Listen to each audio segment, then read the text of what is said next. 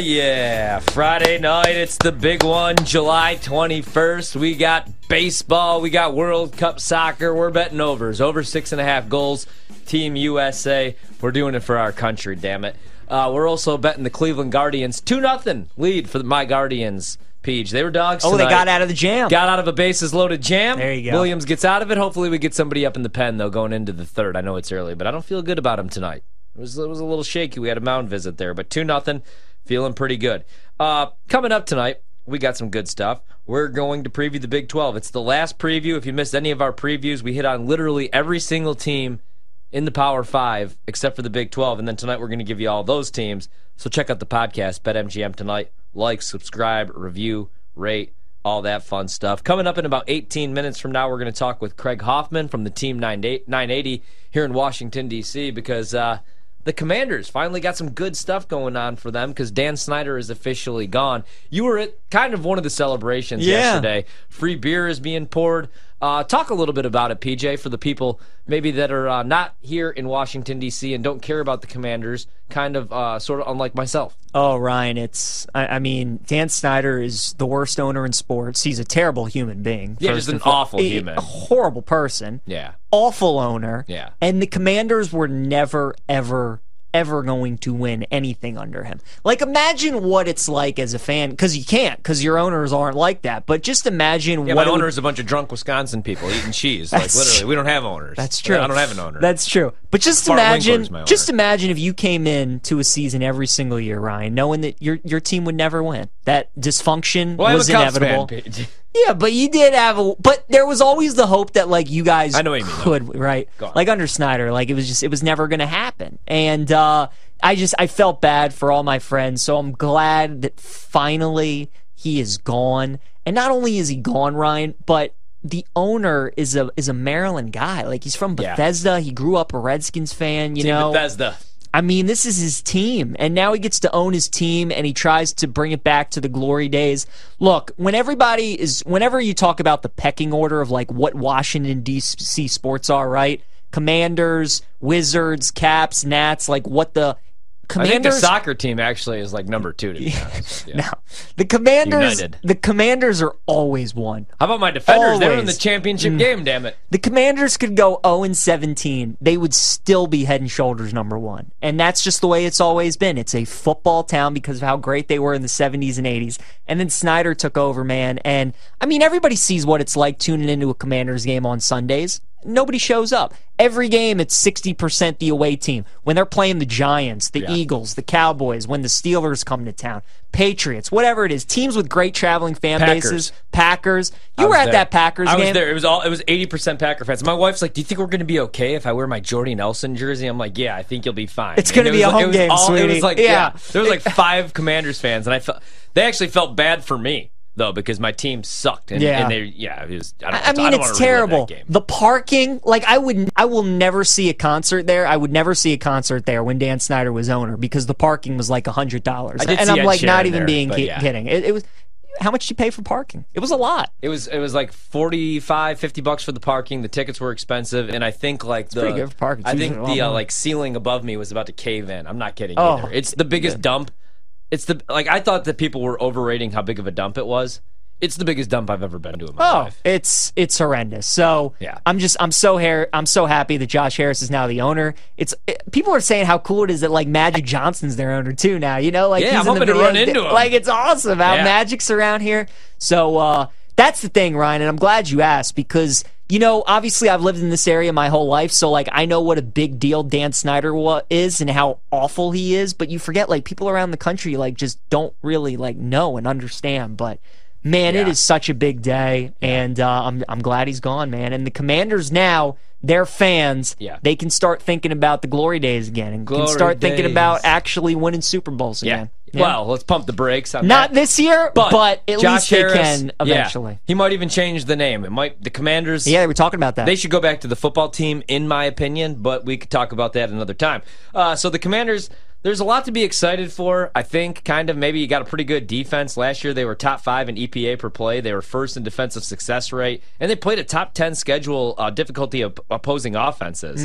So even against good offenses, they were a top 10 defense.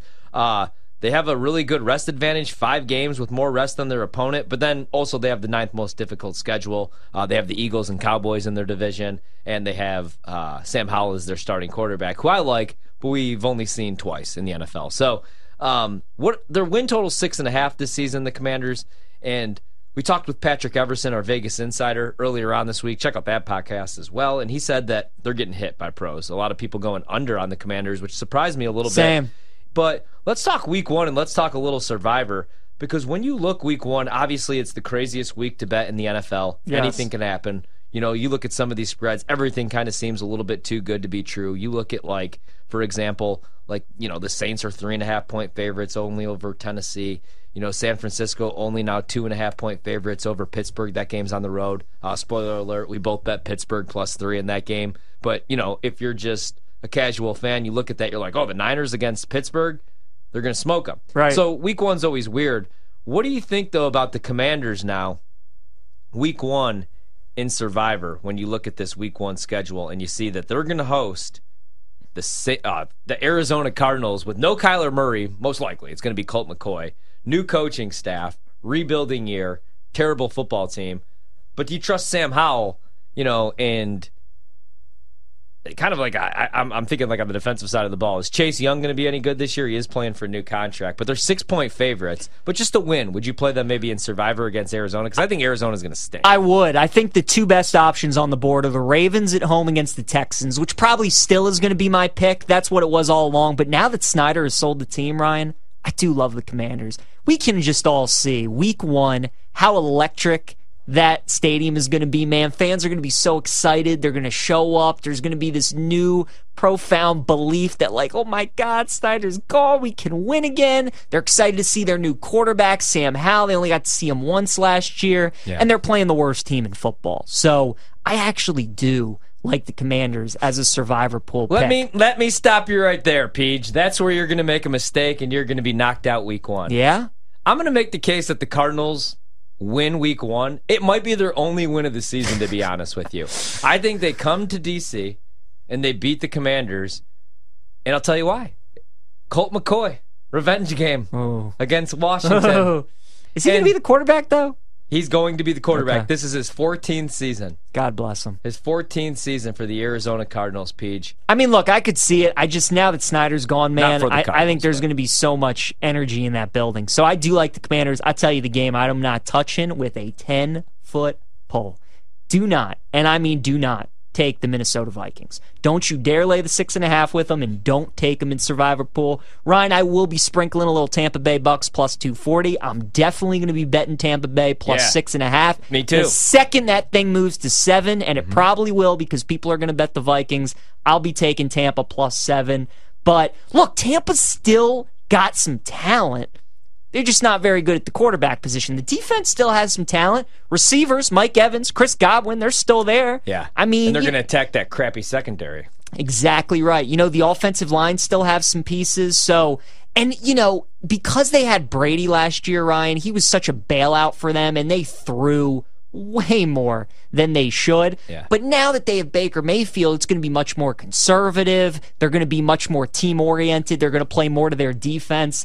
And Minnesota, with the season that they had last year, right? And I feel like coming out week one, and it's the Bucks, and they think maybe it's a walk in the park, and Tampa's going to be ready. I think Tampa wins that game, dude. Dude, I I'm really um I know this is an unpopular take. I like Baker Mayfield, not the football player, but the person. I think his commercials are hilarious. I loved him at Oklahoma, like when he planted the flag. I love that.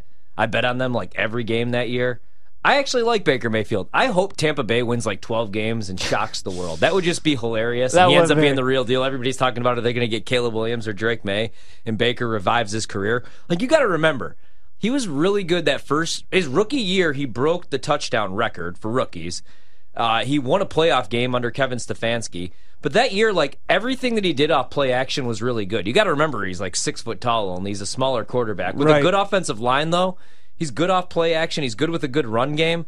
But yeah, he's not Aaron Rodgers. He's not Tom Brady. He's not going to make like a mediocre team a ten win team. Right. But Yeah, I kind of like them. If that gets to seven, I'm betting that immediately. The only reason I haven't bet it yet is because it's still sitting there at six and a half. Survivor is never easy, but the pick for me is easy week one. And if I go down, I go down. They're nine and a half, 10 point favorites in some spots. I'm going to take the Ravens at home against a rebuilding Texans team with Yes. a new coaching staff, a rookie quarterback. Yes. We think that's going to start week one, who I do like in CJ Stroud, but uh, I'm going to go with Baltimore. I'm really high on them this year. I was also looking at the Broncos, but I could see the Raiders winning that game. If, if Jimmy G. No, I mean, I'm there. I, Mm-hmm. Right, I'm, I'm right. going to bet the Broncos on Right. the money line, which I usually don't do in the NFL. But I think the Broncos are going to have a bounce back year where the Raiders are going to be a disaster. But I think the safer pick is Baltimore, who I like to get to 10 wins. We're going to win that division, Peach, we're going to have to take care of business against teams like the Texans. I I would agree with you. yes. No, and I think I think the Ravens will be my pick week one. I just the the Commanders now that Snyder is sold has made me maybe rethink just a bit. But that's the thing about week one, Ryan, is more people are going to take the Commanders because they think the Ravens are going to be good. They're going to be a 10, 11, 12 win football team. They're going to want to save them. But that's the thing with Survivor Pool, right? The NFL, I mean, it's all about when you play a team. It's it's not about who you play. You can't be looking down the road and saying, "Oh, I'm going to save the Ravens for week 8. I'm going to save them for week 12." Right. Take the Ravens week 1. Like you said, DeMeco Ryans going to be coaching in his first NFL game as a head coach. CJ Stroud's going to be playing in his first NFL game. John Harbaugh is great in week 1. He's great against rookie head coaches and quarterbacks. I mean, it's just th- th- this is going to be a. Uh, I, I like the Ravens as well. Should I just get wild instead? Especially if we're playing, uh, just go for the just go for the gold right away and just take the Steelers against the 49ers. Week one, Survivor is three point dogs, two and a half point dogs, I should say. That'd be a good one. It would. I think they might win that game outright. Um, Tampa Bay up one nothing right now on Baltimore. Looking to add a couple insurance runs here, run around third, and uh, the Yankees with the lead in the game. How about that? One nothing. And Cleveland now a two one game against Philly with a runner on first for Philadelphia. It's never easy, Peach. It's never, Never easy. easy. When we come back, we're going to talk more about the Commanders going into the season, what things are going to look like. BetMGM tonight continues hour number two.